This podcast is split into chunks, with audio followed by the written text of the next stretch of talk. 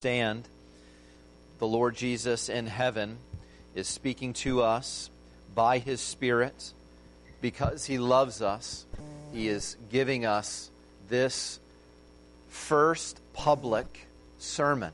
This is the first Christian sermon in history where the world is starting to hear who Jesus is. In this sermon is the most important fact of uh, all of history. And there is something in this sermon that you and I need to arrange our lives around. So let us listen to the word of heaven for us this morning, Acts 2, starting in verse 14. But Peter, standing with the eleven, lifted up his voice and addressed them Men of Judea, and all who dwell in Jerusalem.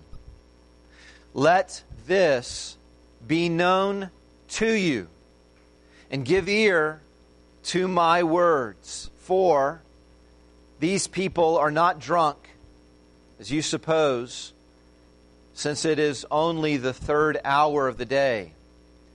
But this is what was uttered through the prophet Joel. And in the last days it shall be God declares, that I will pour out my spirit on all flesh, and your sons and your daughters shall prophesy. And your young men shall see visions, and your old men shall dream dreams. Even on my male servants and female servants, in those days I will pour out my spirit, and they shall prophesy. And I will show wonders in the heavens above and signs on the earth below blood and fire and vapor of smoke. The sun shall be turned to darkness and the moon to blood before the day of the Lord comes, the great and magnificent day. And it shall come to pass that everyone who calls upon the name of the Lord shall be saved. Men of Israel, Hear these words. Jesus of Nazareth, a man attested to you by God with mighty works and wonders and signs that God did through him in your midst, as you yourselves know. This Jesus, delivered up according to the definite plan and foreknowledge of God, you crucified and killed by the hands of lawless men God raised him up, loosing the pangs of death, because it was not possible for him to be held by it. For David says concerning him, I saw the Lord always before me, for he is at my right hand, that I may not be shaken. Therefore, my heart was glad and my tongue rejoiced. My flesh also will dwell in hope, for you will not abandon my soul to Hades or let your Holy One see corruption. You have made known to me the paths of life. You will make me full of gladness with your presence.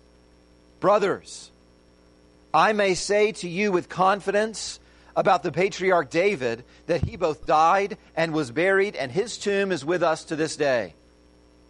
Being therefore a prophet, and knowing that God had sworn with an oath to him that he would set one of his descendants on his throne, he foresaw and spoke about the resurrection of the Christ, that he was not abandoned to Hades, nor did his flesh see corruption.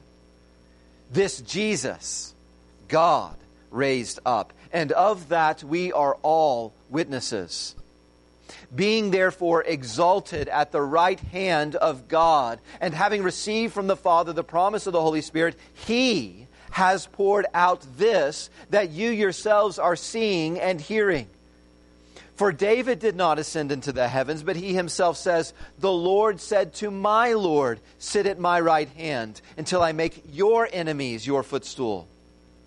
Let all the house of Israel, therefore, know for certain that God has made him both Lord and Christ, this Jesus whom you crucified. You may be seated.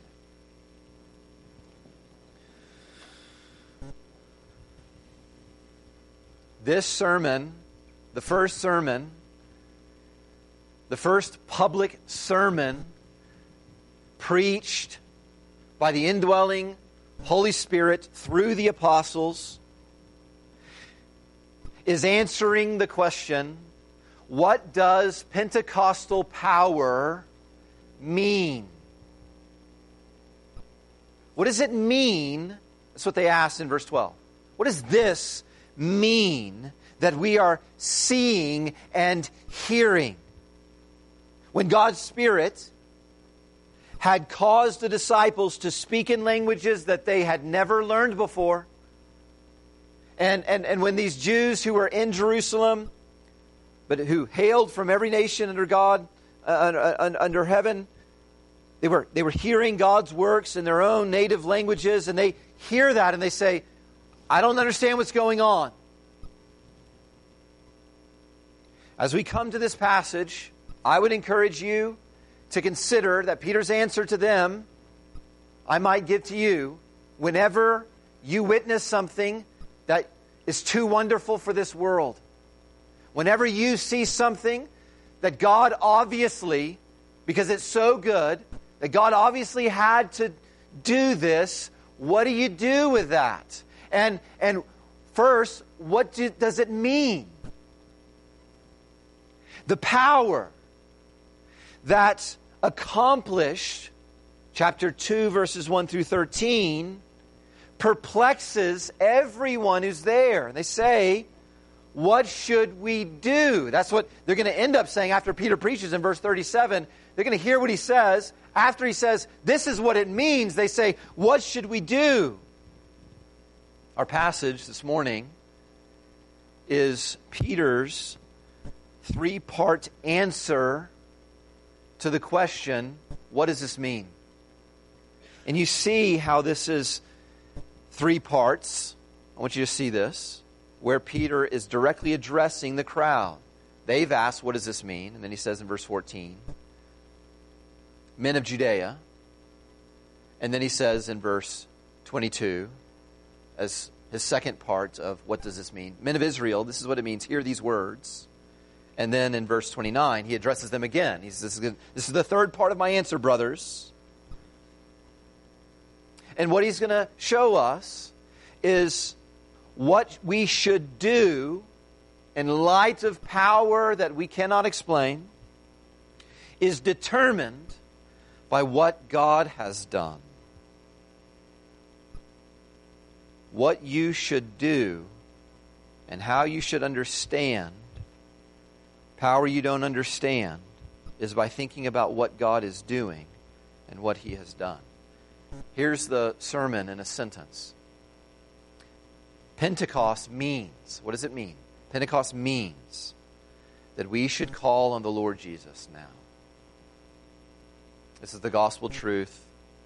Pentecost means we should call on the Lord Jesus right now. Part one of Peter's answer to the question comes in verses 14 through 21. What does this mean? He says, The last days are here. This means the last days are here. Peter's sermon, remember, it's, it's directly responding to those mockers in verse 13 who were giving the glory to what could not be understood, this, this power to make people speak in languages they could not speak of, to hear of God's mighty works in their own native tongue. They were giving the glory of that to alcohol. And Peter, uh, I mean, you, you could say that he stands up and he says, Well, it may be five o'clock somewhere um, but here in Jerusalem, it's nine in the morning. Um, so that's not the meaning of this confusing power. It's not drunkenness. Let me tell you what the meaning is. Verses 16 through 21, he says they're not filled with spirits. What this means is they are filled with God's Spirit. The power to do what they, what they were seeing and hearing proves the last days of Joel, chapter 2. That's what he's quoting here. The last days are here. And what I want you to see is, is his point at the end of verse 20. Look there. He says, What does this mean? It means the last days are here, which means the last day is coming. The last days are here. This is what you should be thinking about when you see this power. The last days are here. Verse 17. And into verse 20, that means the last day is coming. The last days are the final stage of all that God has planned for this world. The dominoes of the last days are just falling. Peter says, verses 17 and 8 Last days are here, so God has poured out his Spirit, and all of God's people are prophesying. When they're saying God's mighty works, that's what they're doing. God is, God's Spirit has filled them, and now they're talking about what God has done. And it's all of God's people, all of the 120, male and female, young and old, all of them there. Verses 19 and 20. Another dominoes falling. He's saying, God is going to, the next step is God is going to show wonders in heaven and signs on the earth because we're just getting closer and closer to that last day. And as we go through the book of Acts, we're going to see it's filled with these kinds of wonders. And it's not just in this chapter. And, and, and what Peter is telling us is when you see these wonders, that are they're signals that the day that is magnificent, and in Joel, you look there, it is the day of judgment. That's the day that's coming. Now, yesterday, I don't know if you experienced this at all, but all, all of our family was in the kitchen and, and, and, and, and dining room in the morning. We had all the, the lights off, I think, because we wanted to enjoy the storm. Um, and then all of a sudden, our entire house was lit up. And uh, half a second later, uh, I was, I mean, I, am not bravest, strongest fella, but I was shaking when the thunder struck. Pentecostal power is proof that we are in the last days. And what Peter is saying is that means we are getting closer to the last day. That's what this means. And, and that last day is when the one who can make the sun and moon dark, the one who's sending that lightning, the one who's sending that thunder, the one who comes in a flame of fire, that's the day when he's going to judge all of his enemies. And then he says in verse 21 But everyone who calls on the name of the Lord will be saved. The rest of Peter's sermon is devoted to naming the Lord. Who is this Lord? Who is the only one who can save us from God's judgment? That's the rest of the sermon. Pentecost means we should call on the Lord Jesus now. Point number two comes from verses 22 through 28. What does this mean? Peter answers. It means Jesus is the resurrected Christ. Jesus is the resurrected Christ. Verse 22, once he turns from Joel, he says, Hear these words. Hear these words. I've just told you, God has poured his Spirit out to possess prophets. And therefore, that's what he's done for me.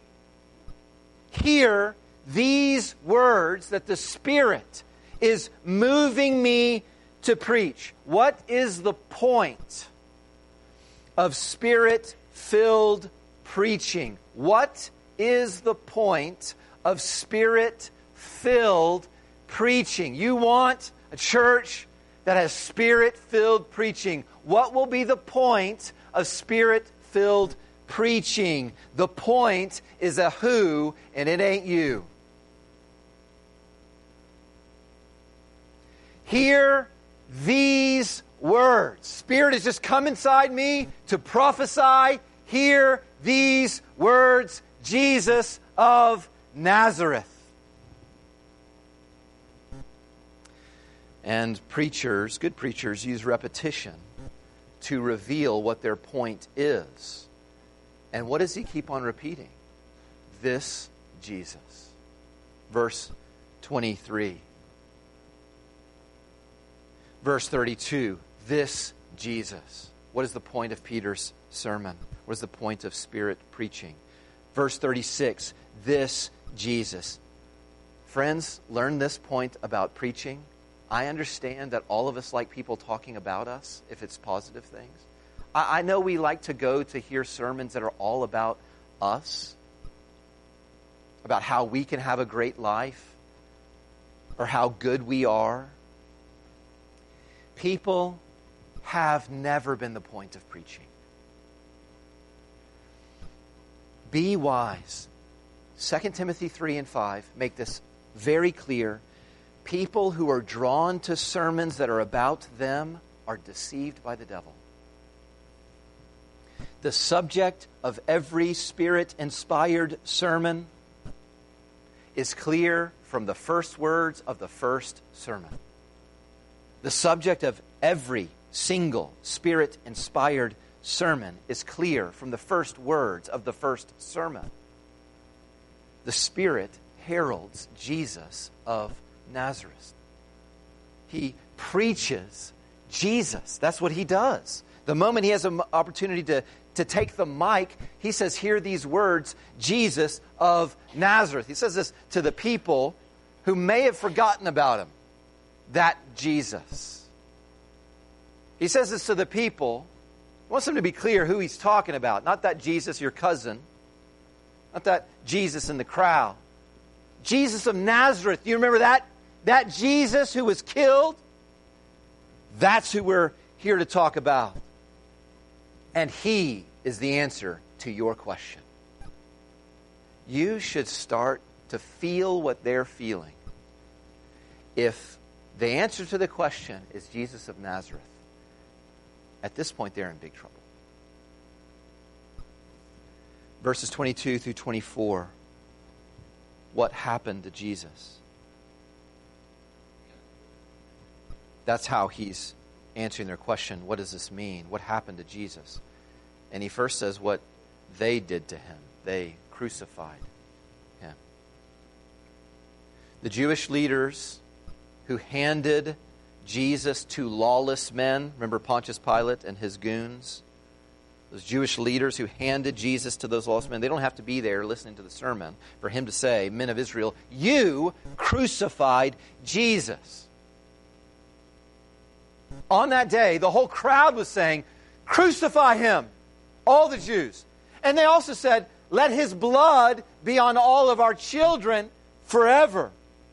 All the Jews were guilty of nailing Jesus to the cross because he died because of God's people, and he died for God's people. So Peter can look at them and say, You crucified him. They are guilty. They are responsible for the death of God's Son. But notice in verse 23 God was sovereign and control, ruled over their killing of his Son. Verse 23 very clearly this Jesus was delivered up to death according to the definite plan and foreknowledge of God. God planned it, it was definitely going to happen. Every detail was defined in his plan. And he, so he planned it, and you did it, and you are guilty for it. Listen to me. I don't know where you are with Jesus in your day to day life. Learn this from this passage. Humans, there's one way to look at it. Where humans are instruments in God's plan to exalt his Son. What I mean is, God will exalt his Son. That is what the God who made you is all about, is exalting his Son and even wickedness and guilt is used for that purpose. That should at least teach you that you better get on board with Jesus because God is determined to exalt his Son. And he will use even the guilt of the guilty for that purpose. So you don't want to stay on that side against him. What did they do? They crucified him. But then Peter goes on to, to, to distinguish what God is doing versus what they are doing. What did God do? God raised him. Now, what do you think the, the, the crowd would be thinking whenever Peter says, You remember the guy from Nazareth? You remember the one he killed? Or you killed? God raised him from the dead. What you did to Jesus was all part of God's plan. He foreknew it. That does not simply mean he's a good guesser. That, that's not what foreknowledge means. He knew it. And if the God who can see everything knows it's going to happen, it's because he's making it happen. He's carrying, he's carrying history through to make sure wicked men will kill his son and to make sure Jesus does not stay dead. And Peter understands this by looking at God's word, not by looking at his heart and thinking, well, that makes sense to me or that, that's offensive to me. He doesn't do any of that. He looks at what God said. So, what was David doing in Psalm 16? And maybe this will help them along the way to believing his point. They're talking about the great King David in Psalm 16. He says, whenever David was saying, I and me in Psalm 16, he was not talking about himself. Look back in these verses verses 25 through 28 every time it, there's a first person singular every time there's an i or a me or a my what peter's point is is when david said those things he wasn't talking about himself I saw the Lord before me. He's at my right hand. My heart was glad. My tongue rejoiced. My flesh will dwell in hope. You will not abandon my soul to Hades or let your Holy One see corruption. All of those my's and I's, David is speaking them, but he's not talking about himself. If you look in verses 30 and 31, you see Peter says David was talking about his son, who is Jesus, the one who would come after him in his line. What his point is the Lord God is at Jesus' right hand. To be at someone's right hand means you're going to carry out all the things that, that, he would, that would be good for him. You are going to work on his behalf. God worked salvation for Jesus from the death that you gave him. God was not going to abandon Jesus' soul or let his flesh corrupt or decay in the grave, but he was going to give life and his presence to Jesus. That's, a, that's what Psalm 16 is ultimately about. And Peter is making this incredible statement in verse 24. Look at that. He says, It was not possible for death to hold on to Jesus. The cords that were binding Jesus in the grave had to be cut. It wasn't possible for that not to happen. Jesus had to get up out of the grave that you put him in. And Peter is grounding the impossibility of Jesus staying dead. In verses 25 through 28, he's got, he's got reason to say it's impossible. Why? Was it not possible for Jesus' body to stay in the grave long enough to decay, but on the third day be raised? It's because he said, look back at what David said. David must not have been talking about himself.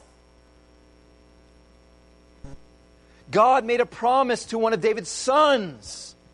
I, this is why it's not possible. God promised, I will not abandon your soul to hell. I will not let my Holy One when my Holy One dies, he will not see corruption. Friends, death is salary for sinners. Death is salary for sinners. The wages of sin is death.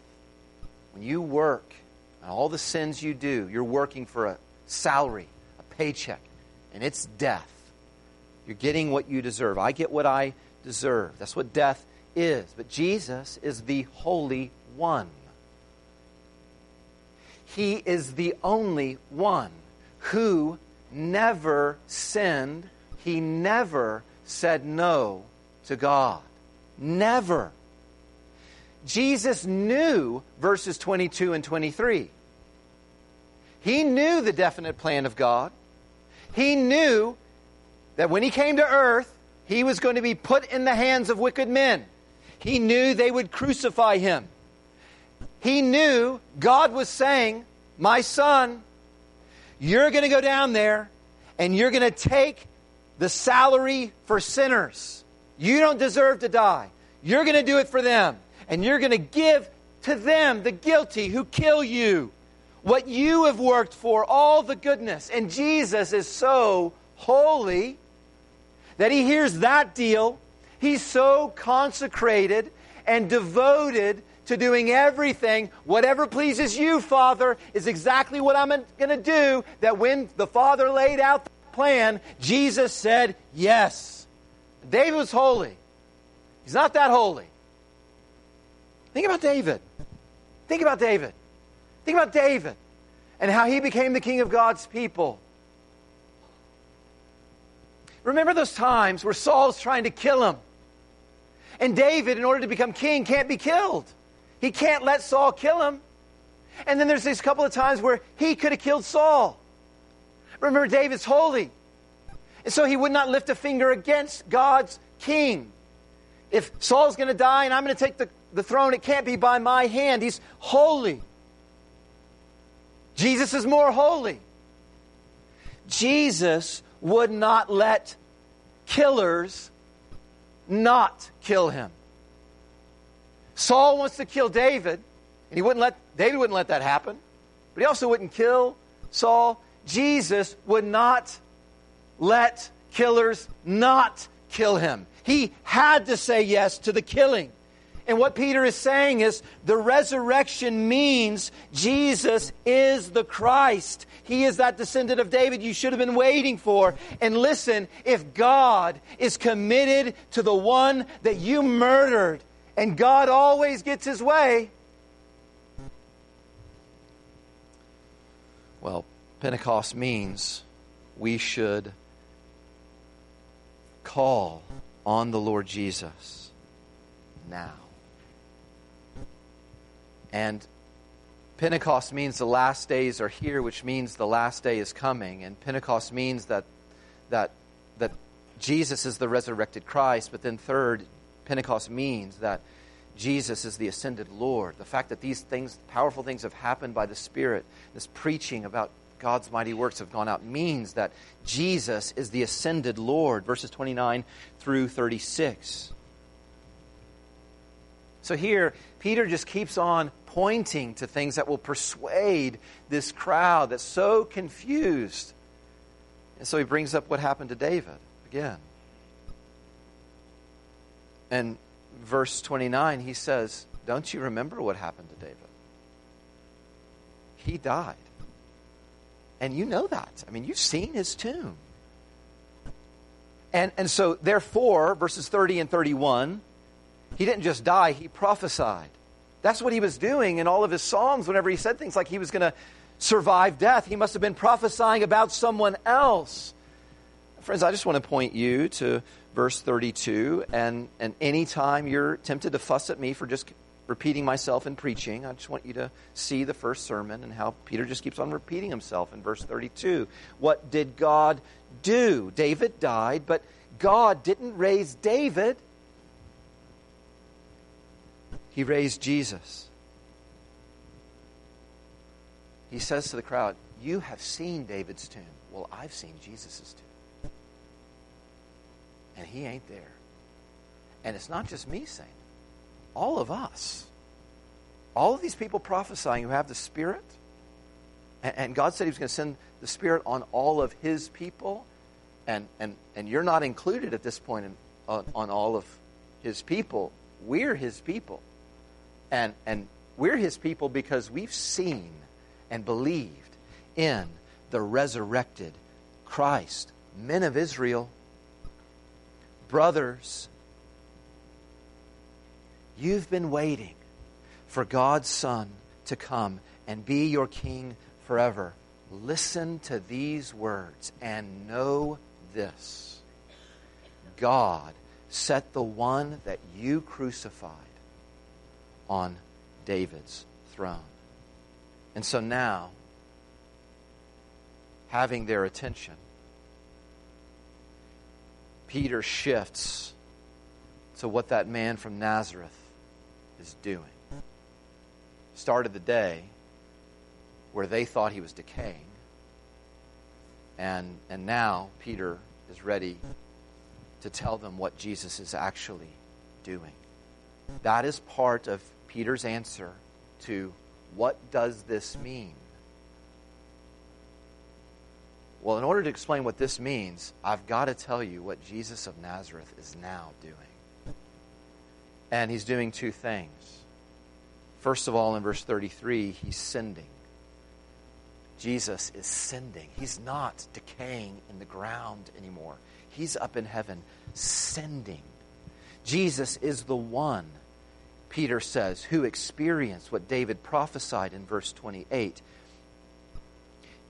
Jesus is that one who has now been brought a- after death into God's presence. You see that?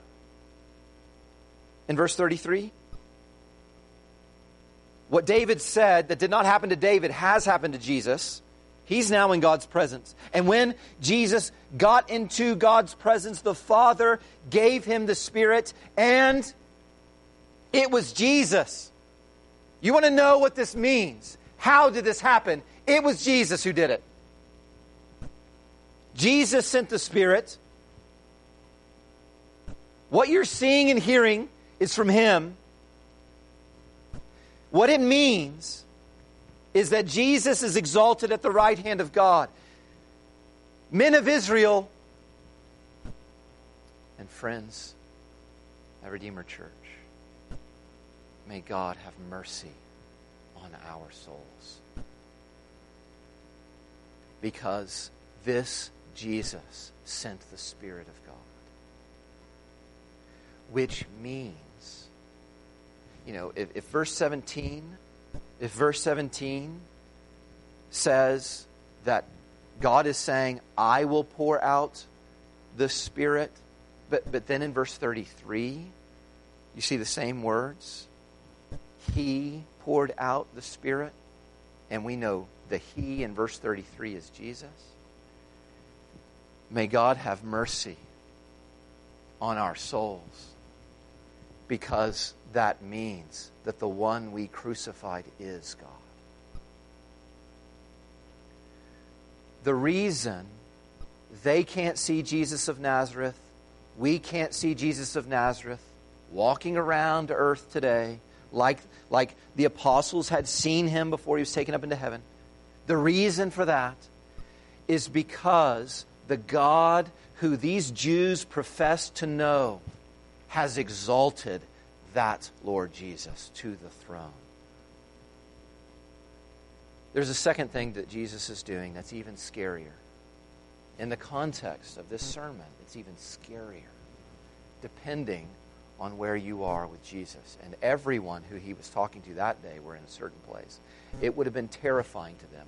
Why is it that so many respond to this sermon in verse 37 with a cry, What are we going to do? You tell me what to do now. It's because of the second thing that Jesus is doing in verses 34 and 35. The scariest thing that Jesus is doing right now, that this means he's doing, is he's sitting. Jesus is sitting.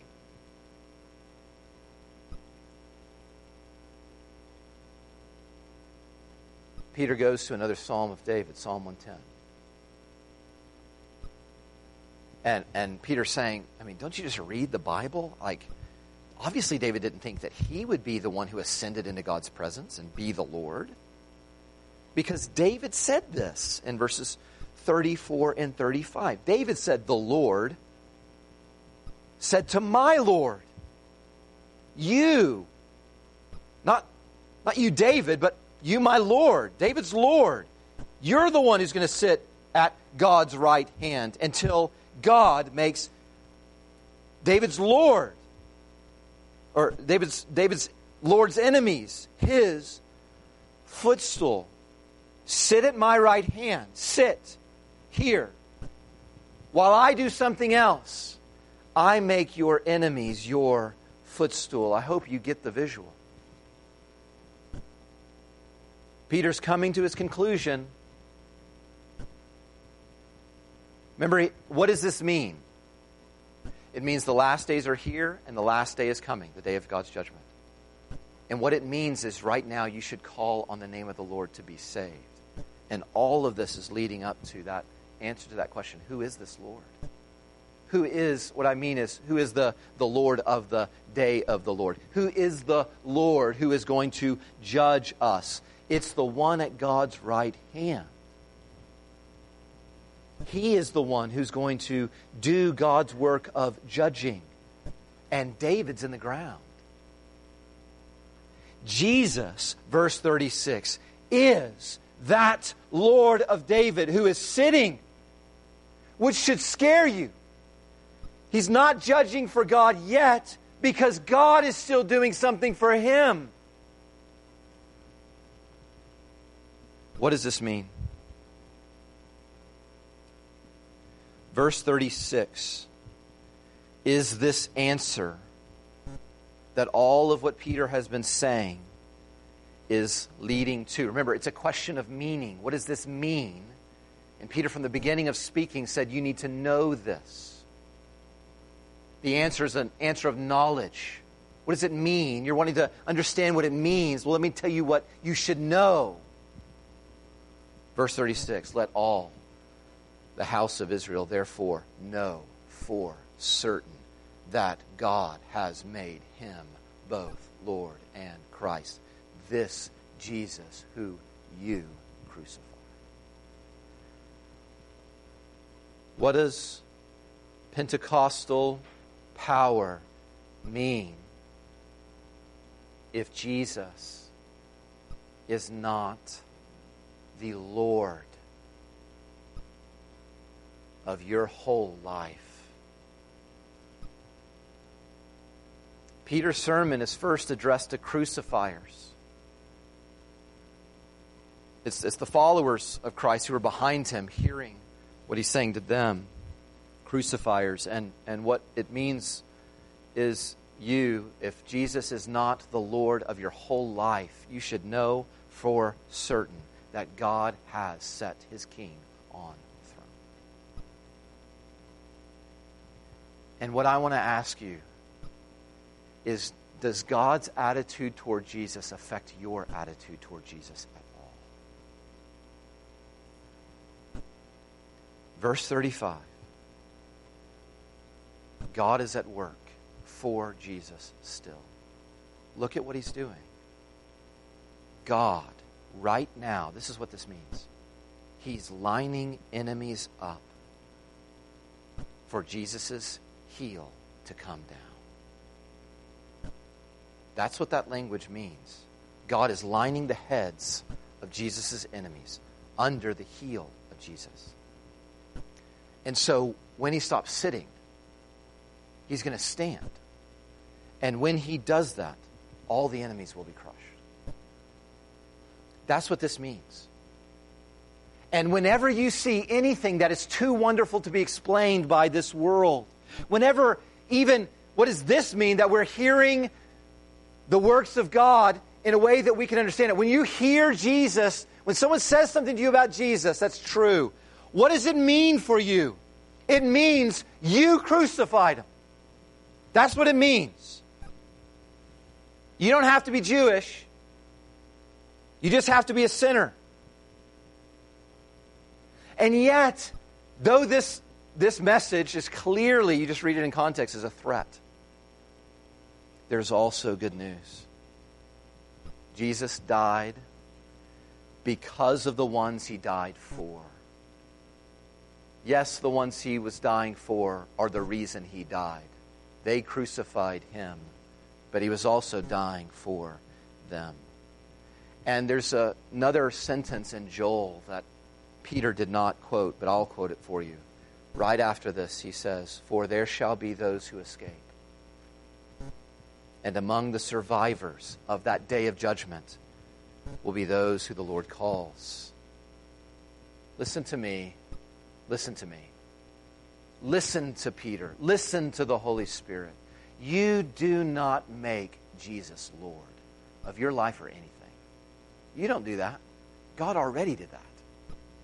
God made him both Lord and Christ. I'm not telling you to make him Lord of your life. You can't do that. You don't do that. It's done. What I'm telling you is you better acknowledge what God has done. Jesus is Lord and Christ. Bow your knee to him now. Repent of every sin against him and treating him like he's not important and follow him with all of your life. And you will escape his heel. You will be saved. What does Pentecostal power, though, mean for those who follow Christ? It means we should know for certain that Jesus is Lord. If you're a believer, you should know for certain that Jesus is Lord. You should know that, which means you and I are not the ones who live like his enemies, like he's not Lord. By definition, those who know that he's Lord do what he says. That's what we see in this passage, right? He says, I will send the Spirit and you will be my witnesses. And, the, and then he sent the Spirit and then they were his witnesses. And that's the same call for us. If he's going to be our Lord, then we should devote our whole lives to witnessing to the one that God is working for. So, I mean, we should be asking this constantly. How is it that I can give a witness to the lordship of Jesus, that he is my king, whenever I face difficulties of any kind? What does it look like for Jesus for me to witness that he is the king and I trust him? He's in control whenever I'm facing hardship at work. How, how does every time I swipe a credit card show that my king is Jesus? How, how does, whenever you get hurt by somebody else, how does it, how do you show, how do you give witness to the fact that he is the king? Or, or when the tables are turned and you need to be forgiven, how, how is it that you witness to the fact that Christ is king? The words you choose to your family, do they show that you know for certain that He's the Lord? But I want to give you a second thing. What does it mean? It means that you should know for certain that Jesus is the Christ. That's the promised son of David. That's the one who's going to destroy all of his enemies. That's the one who's going to give peace to all of his people. That's the one whose, whose reign will never end, and of the increase of his government and of peace. There will be no end. He is the Christ. You should know that for certain. So when, whenever Israel meets David, and they've just got Saul, and they're seeing the wonders of their new Christ, David, they start singing. Saul has killed his thousands. David has killed his tens of thousands. Look how he protects us. Look how all of his enemies, our enemies, fall at his feet. Verses 34 and 35 should make you sing. Jesus has his tens of millions. No one can beat our King. And I, I, would just say that if, if Peter says that all the times in Psalm 16 that David was using first person singular, I, me, and my, then, then we could look back in Psalm 16 and say that he was speaking for his son Jesus whenever he wrote the rest of the words. And let me just read you verse 3 from the mouth of David, always meaning Jesus. Listen, as for the saints in my land, they are the excellent ones. Listen to the Lord Jesus in Psalm 16.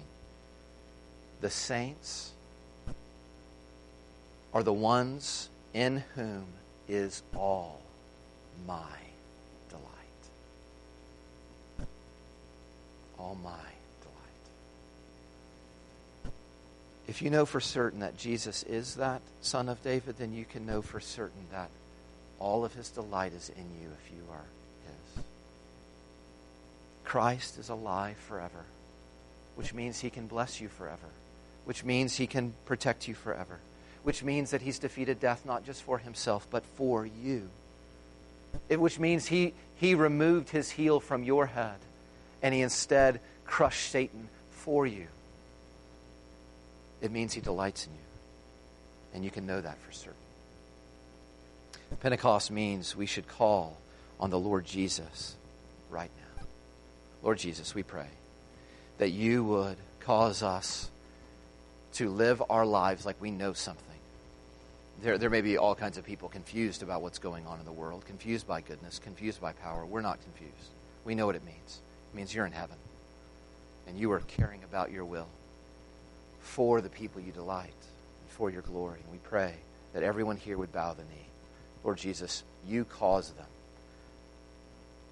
I'm not asking for their permission, I'm asking you.